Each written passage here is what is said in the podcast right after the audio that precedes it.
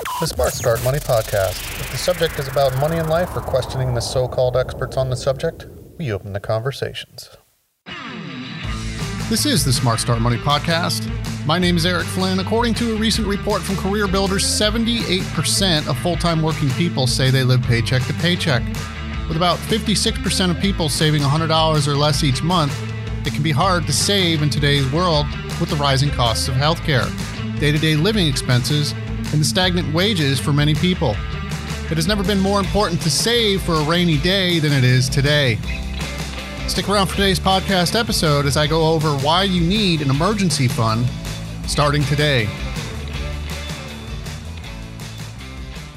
Before I get started on this podcast episode, if you like the podcast, please remember to subscribe. You can also visit the website at smartstartmoney.com for articles on life and money.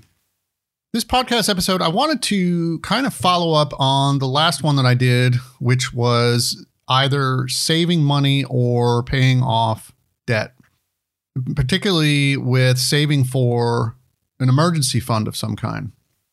This podcast, I wanted to cover why it's so important to have an emergency fund if you don't already have one. Because, quite honestly, unexpected things are going to happen in life. And this is why it's important to have some money set aside. Because what typically happens is if you don't, you tend to go into debt putting things on credit cards and borrowing money to take care of emergencies. Things like auto repairs, job loss, and, and health issues, they really can happen at any time. Having an emergency fund in place not only allows you to take care of many sudden things that come up, but it can also, like I said, keep you out of debt. The kind that can easily snowball into an avalanche with an emergency if you don't have emergency money set aside, there are some top reasons on why you really should start something as soon as possible. And probably one of the biggest reasons is employment. We all like to think we're not expendable with an employer. And the truth is that most people, they're not immune to losing their job. Employment is survival. Unless a person is in a position to have the income to never worry about getting fired or being laid off. This is really just the way things work. Statistics show that in this day, most people can expect to change jobs about every three to five years. This is due to layoffs, downsizing, and even not liking to work in a particular position. Gone are the days of getting a job and keeping the same one until retirement. It could still happen, but it's no longer the average for most people. Staying in the same position is just not realistic. Companies today are working on obtaining the model of more with less, outsourcing work to other countries, automated job tasks, and technology are also eliminating job positions. For most people, it's not a matter of losing your position, but when it will happen. Due to the increased philosophy of more with less, so many businesses have, this has also made many working environments increasingly stressful and toxic. As a result, many people are spending less time with their families and having the time to enjoy life. And this has resulted in an increase in illnesses and depression the good news is that there are still good employers in the world that see the positive production of a good work life balance. In my opinion, these are becoming more difficult to find, but they are out there. Having an emergency fund in place, it's an absolute need in today's world to buy some time from an unexpected job loss. With many unhealthy work environments, it's also a necessity for our health should we end up in a toxic work environment. You should almost always have another job before quitting your current one, but there is the occasion where you just have to get out for your sanity and overall health. Having an emergency fund in place can make a difference and it allows us choices. Another reason you need to have some type of emergency money set aside is for those unexpected expenses that I brought up. unexpected expenses, they're just that. Most of the time we we don't know when they're going to happen. But some of them we can plan for. Routine maintenance and car breakdowns, if you do own a, a vehicle, they're going to happen. Cars they they don't last a lifetime. They will break and eventually become a fixture in the junkyard or or scrap metal. Even if you follow one of the best ways to remain debt free by not having a car payment, you should be saving for repairs and regular care on your car. And to me, this is one of the easiest to plan for. With a used car that is paid for, just get in the mindset that a payment is due. Make monthly payments into an emergency fund. Cars today, they're just so expensive. And not only are they expensive, they're really not being made by the quality that they were at one time. Sure, cars, the, the engines might last a little longer, the transmissions. But if you look at the cars today, they're made more of plastic than they are metal. And there's there's really more technology in them that is going to fail. And that's where the the high cost a lot of times of repairs comes from. So it's important to have money set aside for emergencies that might come up with repairing a vehicle. Illness or injury is another reason to have some emergency cash set aside. An illness or injury, it can happen without any notice. There are people that have a job where there is no sick pay. Having money set aside can pay bills during an illness. This not only allows a person to rest easier during illness, but also gives them the time to properly recover ensuring better health. Injury can also occur without notice. You know, falling off a ladder while working on a home, riding a bike, or even just walking the dog all come with risk. Each day we wake up, there's the possibility of injury. If you have a job where you can get disability insurance, you should. Having money set aside can also be extra peace of mind should an injury occur if you're like me and my family, planning for health related items through the year, it's it's really quite a challenge. Dental and vision insurance do not cover much, and our high deductible healthcare makes out of pocket expenses inevitable. We do have a health savings account, which I highly recommend if you work for a company that has one. Money can be set aside to be used for health related expenses, and it's also tax advantage, meaning you put the money into an account before taxes, and this can lower your, your income for tax purposes. Even though a health savings account is good to contribute to, there will be expenses that still come up. Putting money aside for health and injury is a requirement in an emergency fund. Being a homeowner is also another reason to set emergency money aside. If you own a home, you know something will come up that's going to cost something. Not only will it cost something, it will probably be expensive. Roofs and air conditioners, they only last so long before they have to be replaced. They can also be expensive to repair. Major plumbing issues can also leave you feeling depressed and angry and this happened to me personally. If if you ever buy an older home, make sure to pay for an extra thorough inspection of the plumbing. Cast iron, I'll tell you, it's it's not meant to to last. It is probably not realistically the case, but it always seems there is a minimum $300 charge when something breaks on on my home. I can usually save money by doing many repairs myself with YouTube being my teacher but when something does call for the experience of a professional, it always costs me a lot of money. If you own a home, plan for the unexpected by having an emergency fund. Something will come up, I'll tell you, and it will come up often. If you're someone that's uh, self employed, a contractor, or your salary relies heavily on commissions and bonuses, then you're someone that should be especially planning for emergencies. It's easy to think that the good times will keep rolling. However, the economy can change without much notice unless you're really paying attention. I know people in occupations that do not have a consistent, reliable income. Often they will use credit to offset times of of lower income. This can be a dangerous game to play. If it is certain an income check will be coming and credit can be paid off, this is not necessarily bad.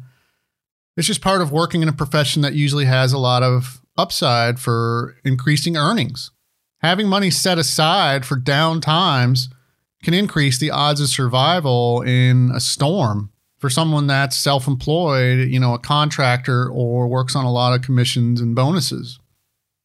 Living on less than you earn in these types of careers is probably one of the best ways to put some money aside into an emergency fund. This should be the path that everyone should follow, and it is particularly important for these types of careers. Now, if you're listening to this podcast, you may be asking yourself, yeah, that sounds great. I'd like to save money for an emergency fund, but I really don't have the, the money to do that.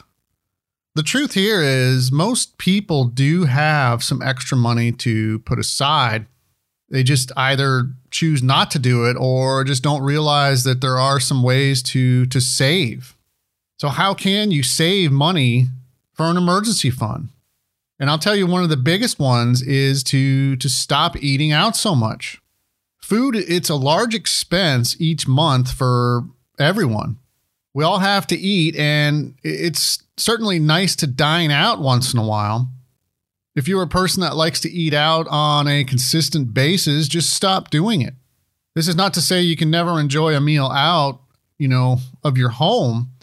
Just cut back on the number of times you're doing it and I almost guarantee you you'll save some money. I realize that schedules can be busy and it's not always possible to cook at home, but there are ways to make it much more possible. Cook more than needed so there will be leftovers. These can easily heat up for a meal. One of my probably favorite things to do is use a crock pot. This enables me to put everything together in the morning and then a meal's ready at the end of the day. Eating out is something we all do but just limit the number of times you're doing it on a weekly or monthly basis. You will quickly find that you're able to save some money no matter how big or small that amount might be. If you're interested in reading about how much money you can actually save by eating at home more, I do have an article on the website smartstartmoney.com on how dining out can make you broke. It's amazing on how much it actually costs to eat out regularly. There's a lot of money that can be saved. Another thing you can do to put money in an emergency fund is just kind of cut back on some things that you might enjoy. I'm not going to lecture anyone how to live their life, but at least cutting back on some of the enjoyments you may like can save some money. For instance, I don't mind sitting sitting down and having a beer once in a while, but don't make it a regular habit to order one out someplace on the occasion that you're not cooking at home. It is, it's not that I never do it, but just don't make a habit of ordering alcohol when you go out because it's very expensive. The cost of having an adult beverage while out can be it's outrageous to say the least and it is one of the biggest sources of revenue for many places. It's not only the beverages that contain alcohol, but also just drinks in general. When you do eat out, try ordering just water instead of soda, and this starts to add up. At the very least, order a soda with very little ice if it's coming out of a soda fountain. The drink is already cold when they come out of these. The ice is it's the moneymaker. Fill the glass top full with ice and a splash of soda is the way most places do it to save some money. And this is certainly one of my biggest pet peeves. When I go to a lot of places, they fill the the cup with with ice and then they're just putting in a tiny bit of soda. So I usually try to ask for very little ice. It would be great to cut out some of the vices we all have, but I realize it's not always realistic at least cut back on some of these things and you can and will save some money. We all have things that get us through the day and to enjoy life. Don't completely cut them off. Saving money, it really should be fun. Just learn to cut back. Now, if you're a coffee drinker and you haven't noticed or don't drink coffee, there are some places that charge outrageous prices for it. And you have to think is it is it gold or is it coffee? I myself like to have a, a cup in the morning. If you're paying three to five dollars for a cup each day, this is a way to save some money. Just stop doing it. Make coffee at home whenever possible. If you need to get it while you're out, there are other places to get it that are less expensive. I'm not saying to completely cut out that expensive, overpriced coffee. Treat yourself once in a while, but discontinue the routine of overpaying for it on a continual basis.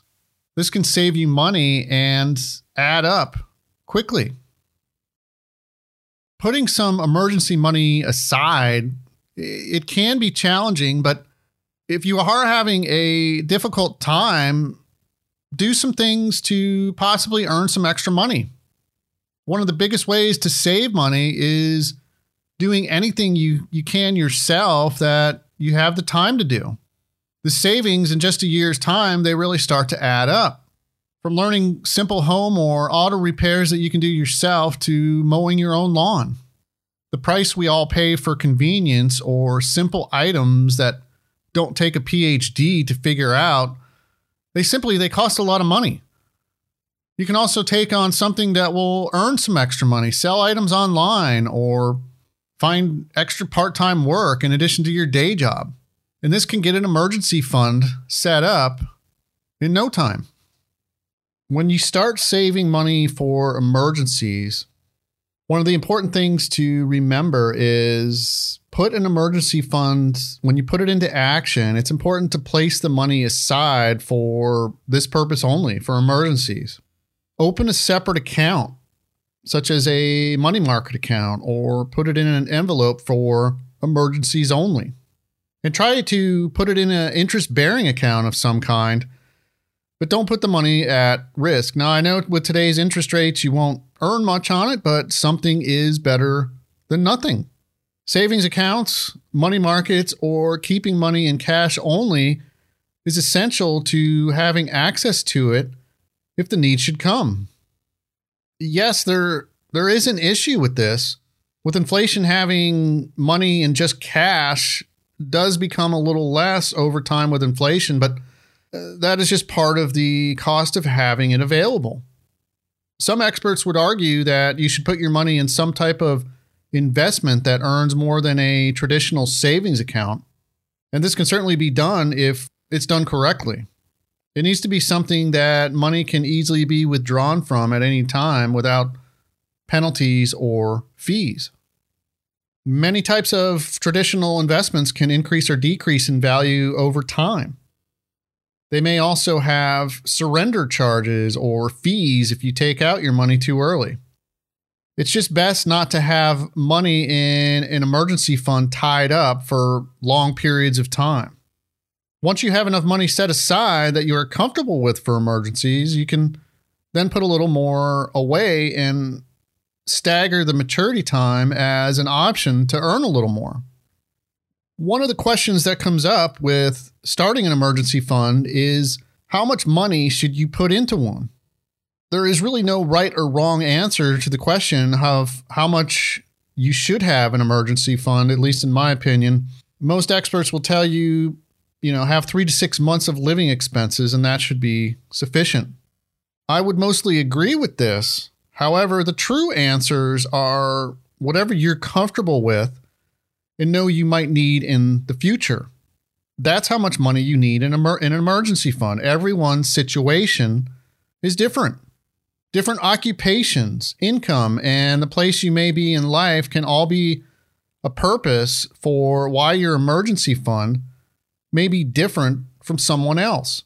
Although three to six months is typically the standard answer you'll hear, it's not the right one for everyone. My opinion is to save as much as you can that makes you sleep better at night. Once you get there, you'll be less stressed and can take care of many unexpected things that come up. Something is better than nothing.